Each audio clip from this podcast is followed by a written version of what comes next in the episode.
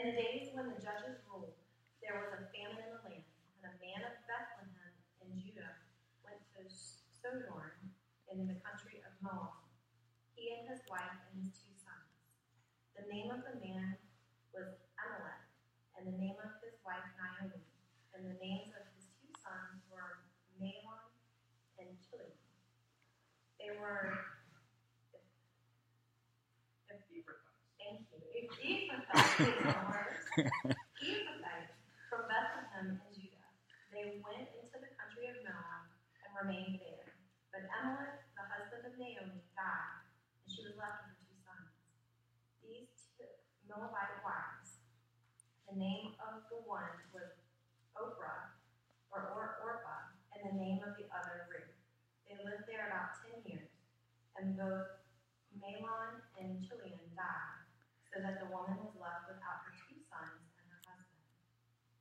Then she arose with the daughters in law to return from the country of Moab, for she had heard in the fields of Moab that the Lord had visited his people and given them food.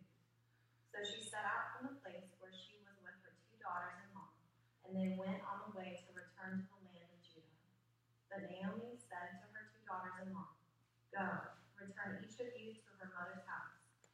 May the Lord deal kindly with you, as you have dealt, you have dealt with the dead and with me.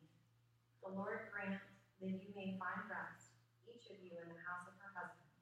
Then she kissed them, and they lifted up their voices and wept. And they said to her, No, we will return with you to your people. But Naomi said, Turn back, my daughters. Why will you go with me? Have I yet sons in my womb that they may become your husbands? Turn back, my daughters Go your way, for I am too old to have a husband.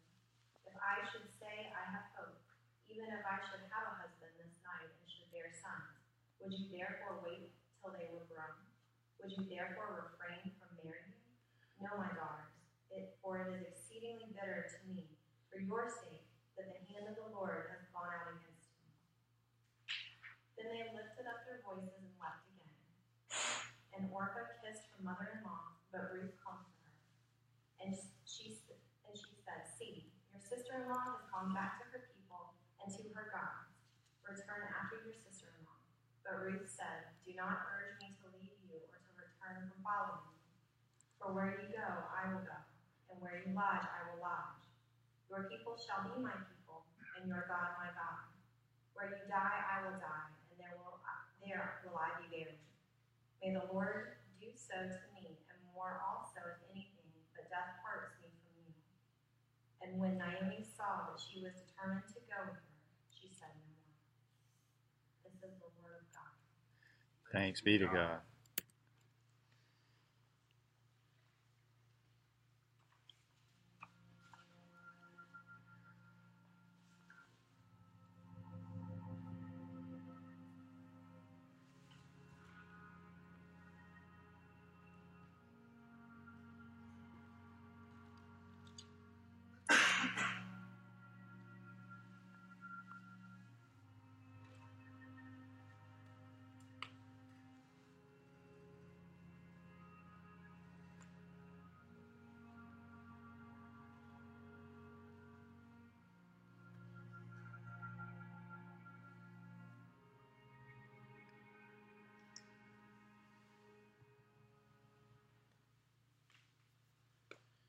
Good morning again.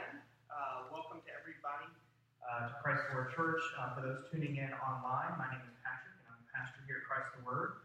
Uh, I'm the devious pastor who would make his wife read a passage which is left with a bunch of difficult names uh, and not give her really any heads up aside from her walking in the door because I'm a good husband like that.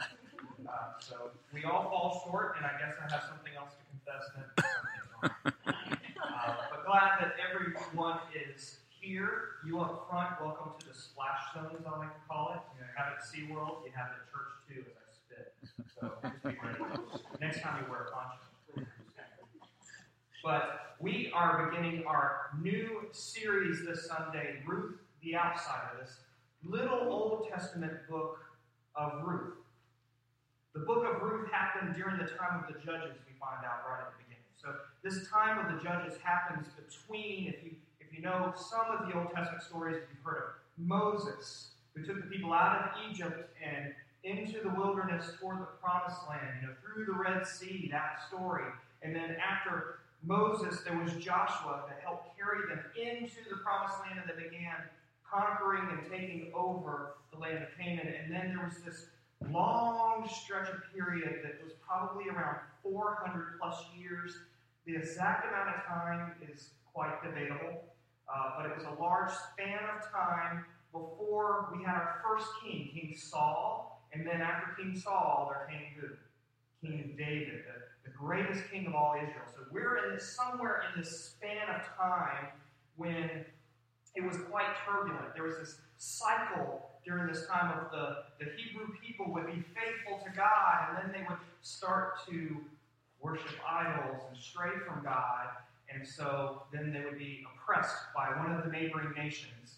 They would repent, and then God would raise up this judge, not a judge with a white powdered wig and a gavel, but a judge that was a political war leader and would help liberate the people from their oppression and bring about an age of peace, then for the cycle to begin all over and over again. It was a really turbulent time. So here we are in the midst of that time somewhere. And we have this short, important book of Ruth. In Ruth, first we see faithfulness of an unlikely person, a woman. And not just a woman, a Moabite woman.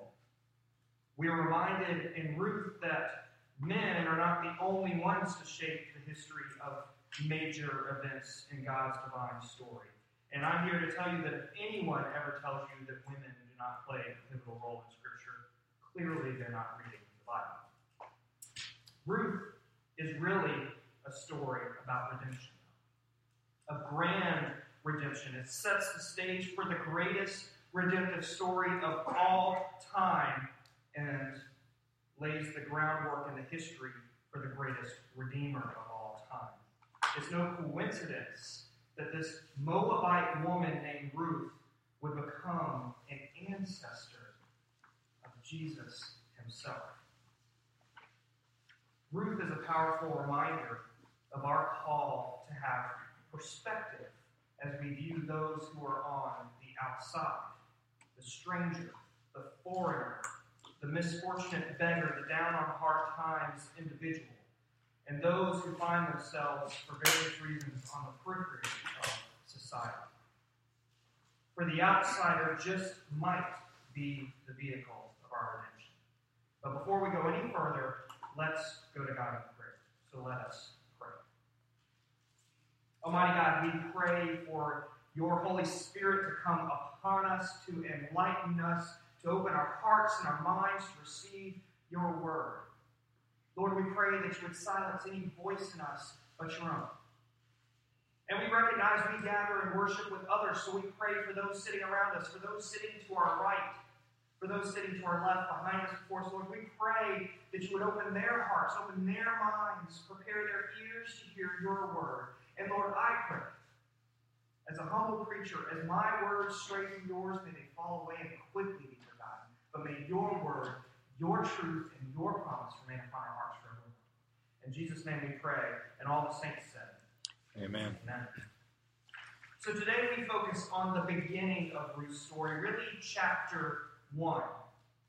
It sets the stage for the entire story, and right from the beginning, we receive some pretty big information in just a few verses. But as we look at chapter 1, for the sake of this series, I would like to propose that we look at it in this fashion, in three different main sections. So if you're a note taker, this is the part you can start taking some of the notes of how we're dividing it up. There's three sections.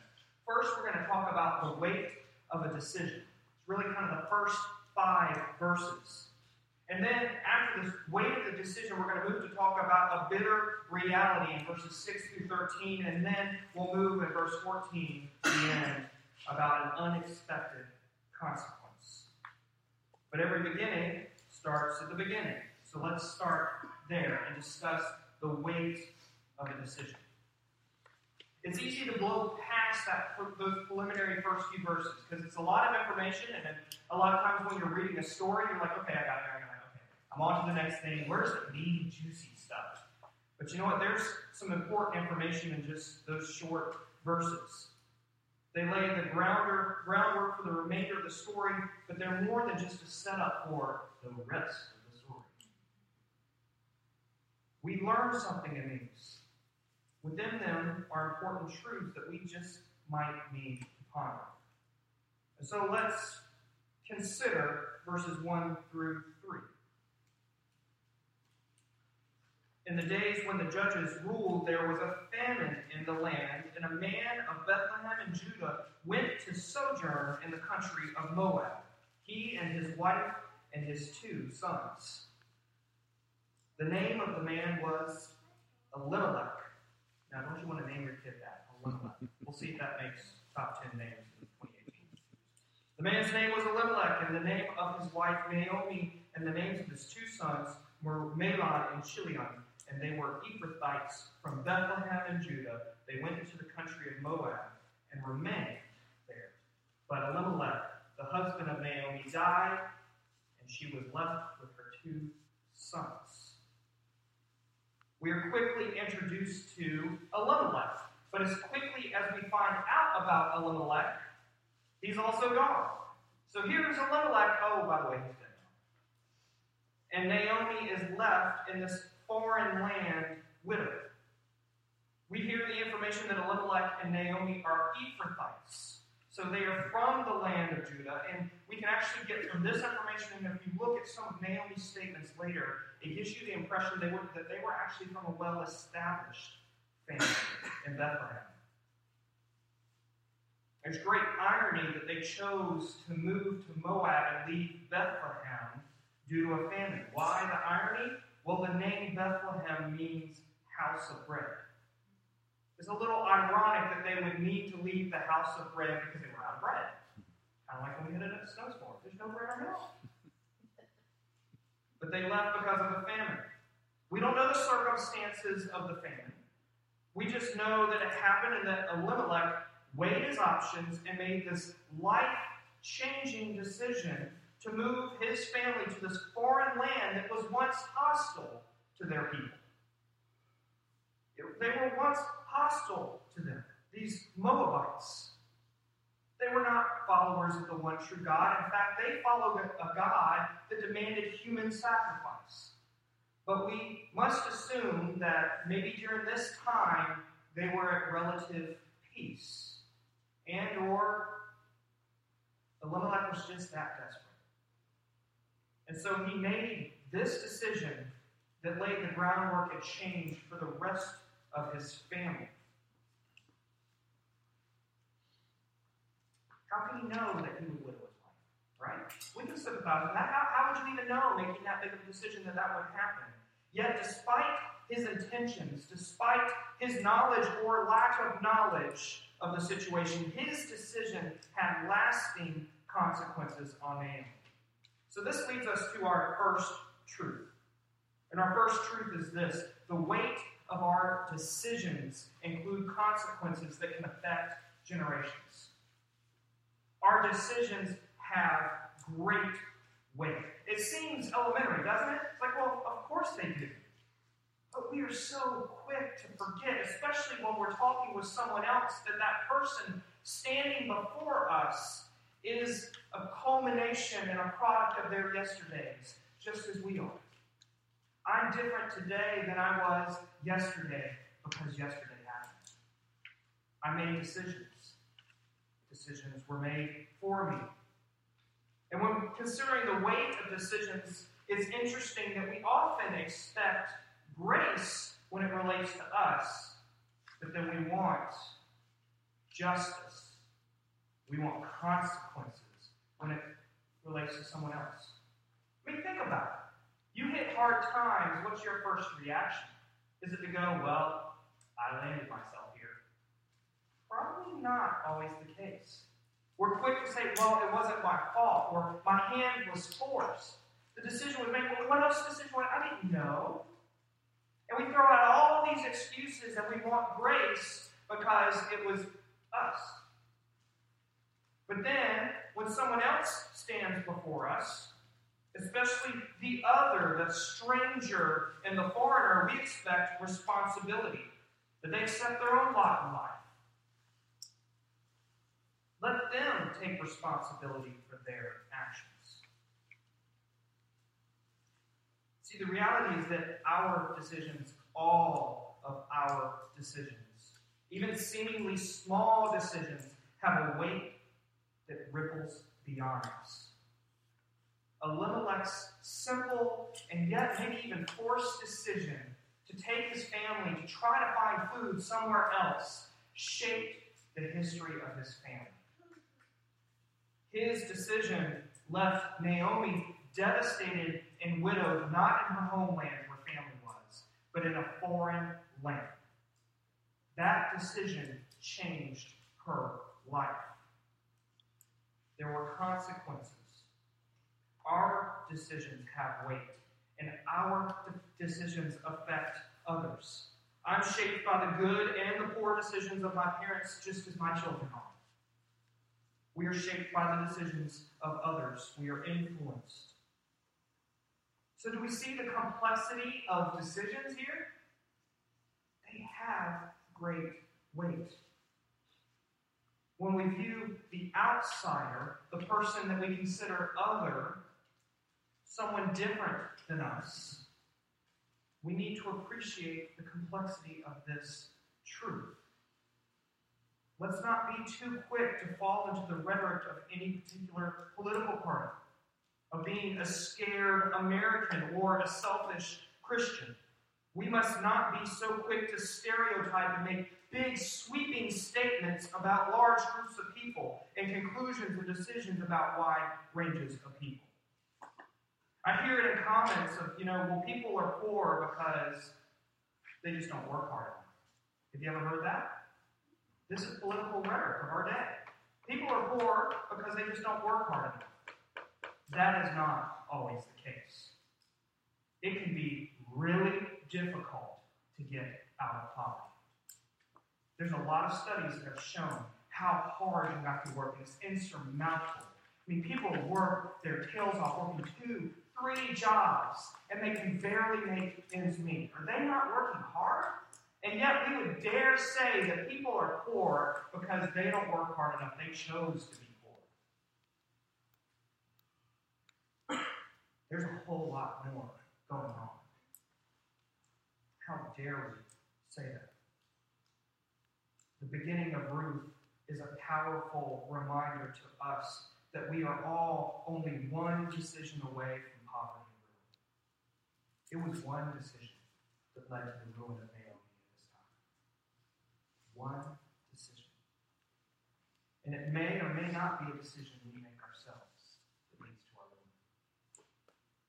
A change of circumstances can make us an outsider. So we move from the weight of decisions to discuss a bitter reality. Now, the story continues as we learn more about the consequences of the choices made in those first few verses and the bitterness of Naomi's situation. Naomi's lost her husband, her provider. We have to keep in mind this was a different day and age. Women in levirate marriage weren't able to do much without a husband because of the cultural traditions. So Naomi was pretty well ruined, and not just that, that she lost her husband, she ends up losing her sons who could take care of her, and she's left with these foreign daughters-in-law. Oprah, Orpah, I always want to say Oprah too, so on your defense. So we have Orpah, and then we have Ruth, these foreign Moabite women. Different customs, different God. That's who she's left with. And so she has this decision. What am I going to do?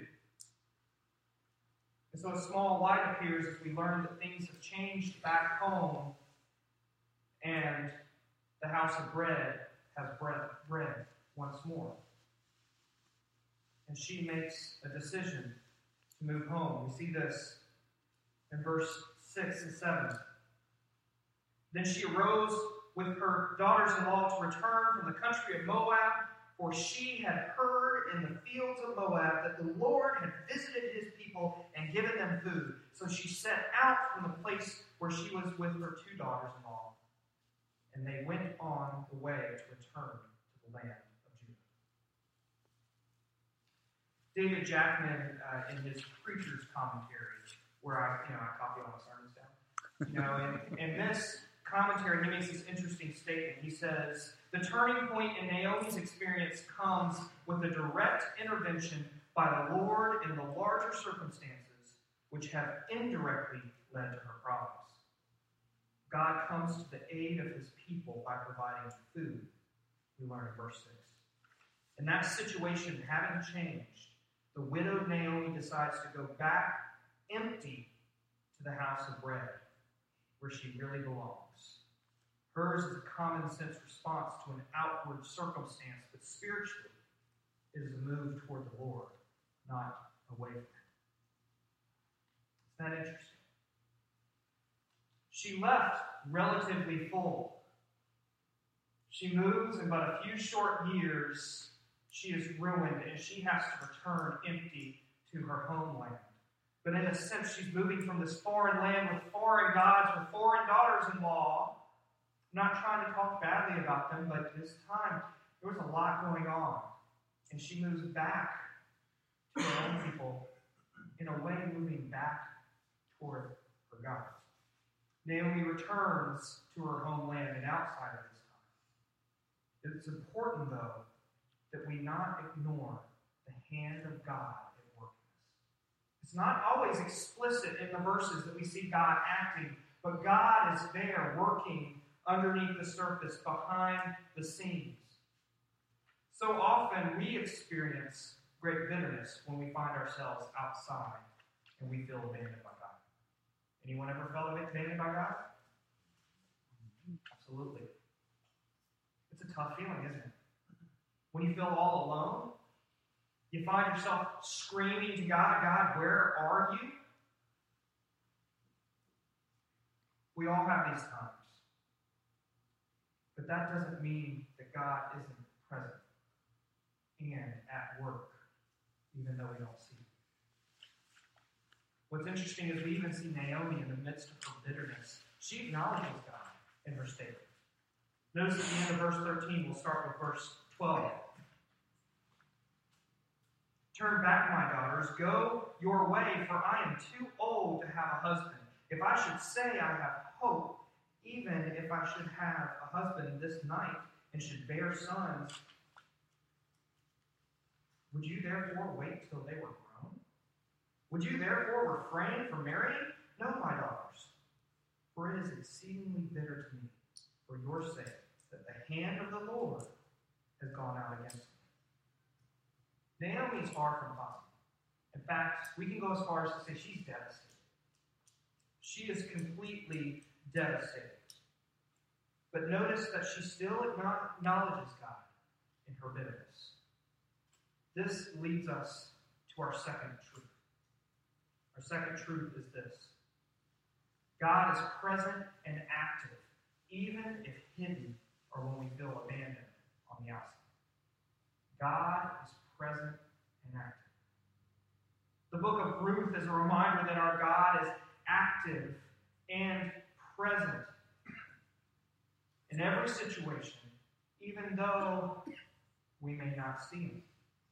We are reminded that our present situation is not always an indication of our future hope. We have to keep that in mind. Our God is always working, always tirelessly working to redeem, rework, restructure, restore His creation. That's what God is doing. There are times when we feel alone and abandoned. There are times when we wonder if God even cares about us or if we're just forgotten. There are times that God seems silent. Sometimes we even feel punished by God. God, are you punishing me? Ever said that? Asked that? But despite it all, God is still with us. This is a truth. God is with you. We read the Psalms.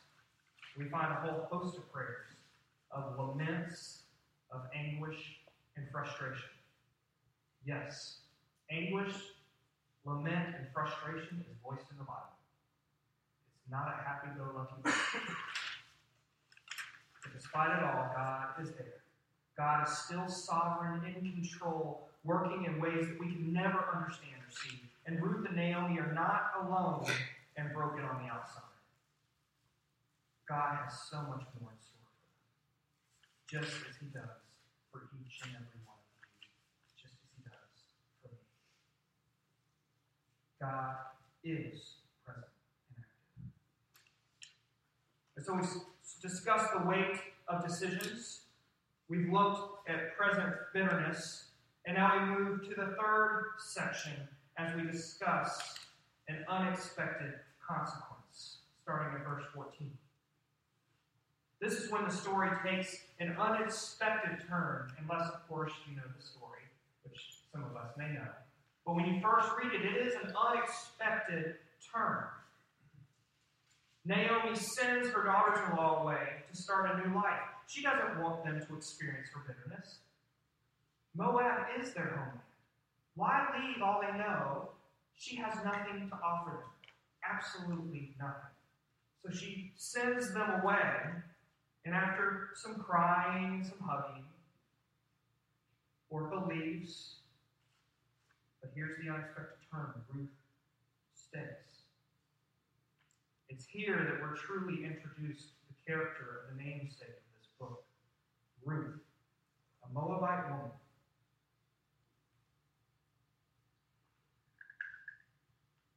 We see it in verse 16. But Ruth said, Do not urge me to leave you or to return from following you, for where you go, I will go, and where you lodge, I will lodge. Your people shall be my people, and your God, my God. Where you die, I will die, and there I will be buried. May the Lord do so to me, and more also, if anything, but death parts me. From you. Wow. Talk about devotion. And if you were an outsider looking, if you were a person of Moab, say privy to this conversation, would you think Ruth is making a wise decision? On the surface, there's nothing wise about it. Why would you go and choose to be an outsider when things are fine here? You can stay behind, you can remarry, you can have a life, you can have children, you're still young. Why follow this widow? To this foreign land to a foreign God. Why stick with her? We don't know Ruth's But we do know a bit about her character, that she is devoted to Naomi. She willfully decided to follow. She willingly became an outsider. This is impressive, but let's not be deceived. While this is a story about Ruth, it's not about Ruth. This story is about God and about God's. It's about good news of redemption for the outsider. Ruth's character, no matter how great, still would not redeem her. She was not redeemed by her character, was she? She would be redeemed by God. So this leads us to our third and final truth and it's this God's love extends beyond our boundaries and outside of our expectations. God's love can't be confined by the little box that we want to put it in. We love to put God in a box because that's the only way we can comprehend Him. But God doesn't fit in a box, much like the Christmas presents. Once you get them out of their box, you can never get them back in. You know? So God's even exceedingly more like that. God never once fit in the box. And we love to place our own limitations upon God, don't we? Well, that doesn't make sense. That's not logical, God. You think God is bound by your logic? But God, science stands against that. Do you think God is bound by our science and understanding of His world that He created? He made the rules.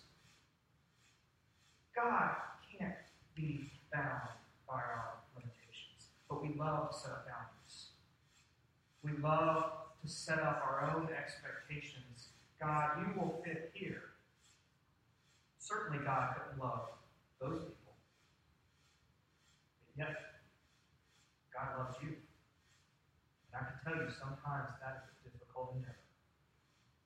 My wife tells me this all the time.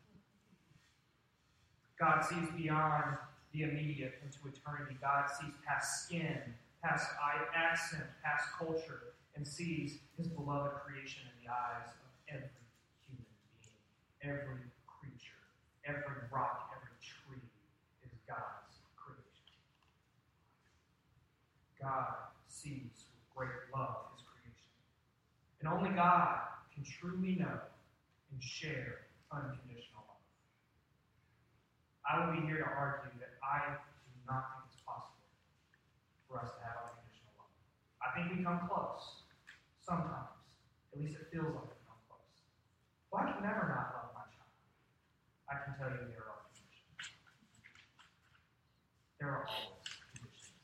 Sometimes they're hidden in the dark parts of our heart, but there are conditions. With God, there are no conditions. His love cannot be bound by anything, nor height, nor depth, nor anything in all creation separate us from the love of Christ Jesus. That's what Scripture tells us. God's love is limitless. We are never outside of God's love. We may be outside of God's will, and it happens quite often, but we are never outside of God's love. Being the outsider is difficult. We all can easily be in a place of being the outsider. There are times we find ourselves on the outside. There are many ways that we can find ourselves to be in such a place. But let us not forget these truths. God is always at work, and his love is even for the outsider. Let us pray. Almighty God, we thank you that you love us so often, even despite ourselves. That we may feel on the outside at times, but God, we are never outside of your. Be with us on the outside, be with us on the inside, be with us everywhere. And remind us of those who currently feel on the outside. And maybe we be the ones to reach beyond your unconditional love, to reach a hand across the boundaries we so often create, to offer a hand of hospitality and love and of grace, for you to provide all we need. In Jesus' name we pray that all the saints say, Amen.